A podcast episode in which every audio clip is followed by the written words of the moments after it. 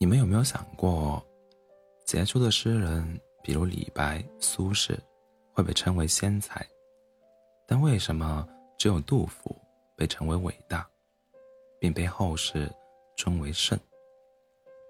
我经常在网上看到有人不理解杜甫，调侃他，我感觉非常的难受。你们知道一个人要背负伟大和圣这样的评价，这背后？承载着什么吗？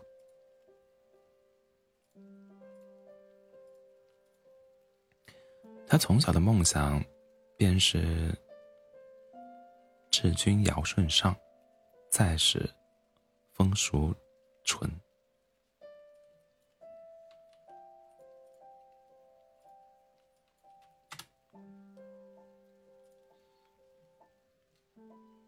然而，从三十五岁。到他去世为止，他的人生没有一天得到真正的安顿，他的梦想没有一次得到真正的尊重。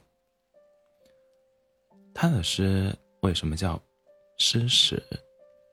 他参加科考，却遭遇李林甫操弄考试，为了养家糊口，在长安求生，过着朝口妇儿们，暮随肥马尘。残悲与冷炙，到处浅悲心的屈辱生活。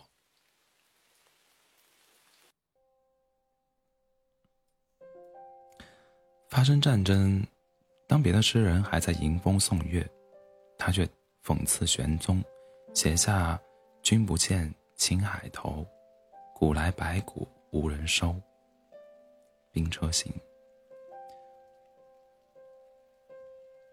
七五二年，杨国忠拜右丞相，权倾朝野。次年春天，杨氏姐妹在春江在曲江春游，场面奢靡。于是他写下：“炙手可热是绝伦，盛莫近前丞相真。”丽人行。安史之乱发生在七五五年的十一月。十月，他从长安。赶往奉先探望妻儿，沿路看到了玄宗贵妃纸醉金迷。回到家中，发现幼子已经去世，写下了“朱门酒肉臭，路有冻死骨”。七五六年，唐军与安史军开战，牺牲惨烈，于是他又写下了“野旷天清无战声，四望义军同日死”。被陈逃。七五七年，安史军攻入长安。当所有人都在逃难，他就将妻子安顿好后，又立刻动身去拜见肃宗。路上被捕，逃出升天后，写下了“国破山河在，城春草木深。感时花溅泪，恨别鸟惊心。春望。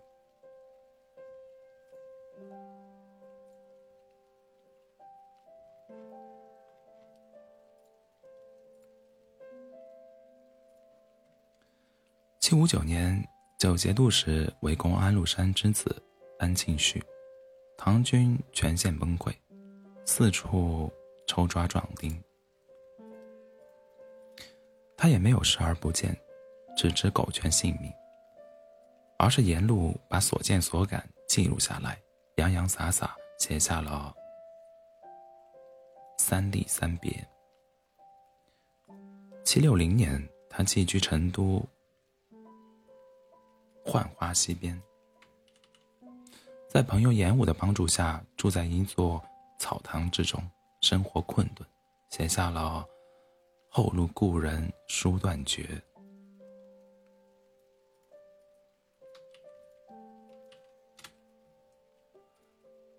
痕迹稚子色凄凉，狂夫”。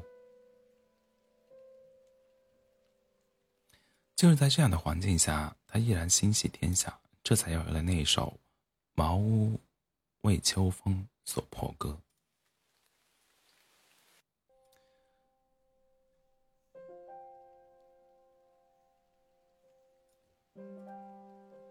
七六二年，唐军大胜，安史之乱终于结束。他在第二年春天听到这个消息，喜极而泣，于是才有了被后世称为杜甫生平第一快诗的“闻军官收河南河北，剑外忽传收晋北，初闻涕泪满衣裳，却看妻子愁何在，漫卷诗书喜欲狂。白日放歌须纵酒，青春作伴好还乡。”既从巴峡穿巫峡，便下襄阳向洛阳。七六五年，严武去世，他失去依靠，又过上了四处漂泊的生活。随后，他收到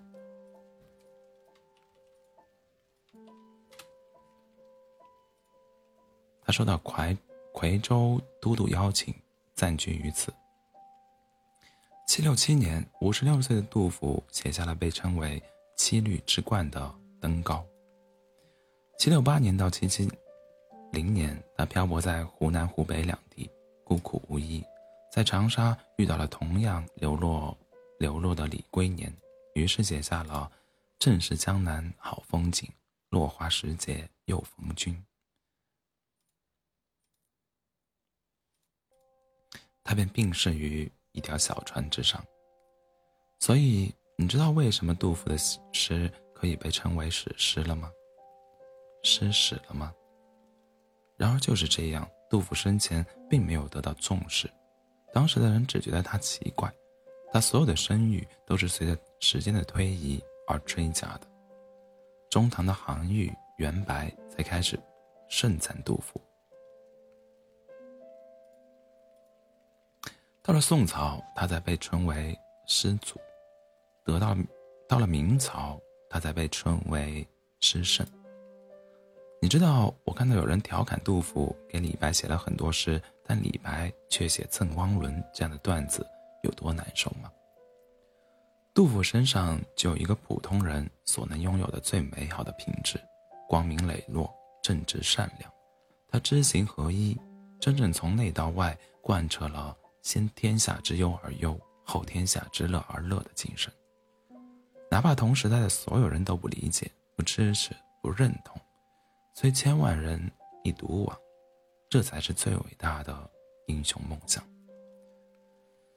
今天的我们以及后世的人们你或许可以不喜欢杜甫但请务必对这样的灵魂保持该有的尊重和敬畏这是他应得的。晚安做个好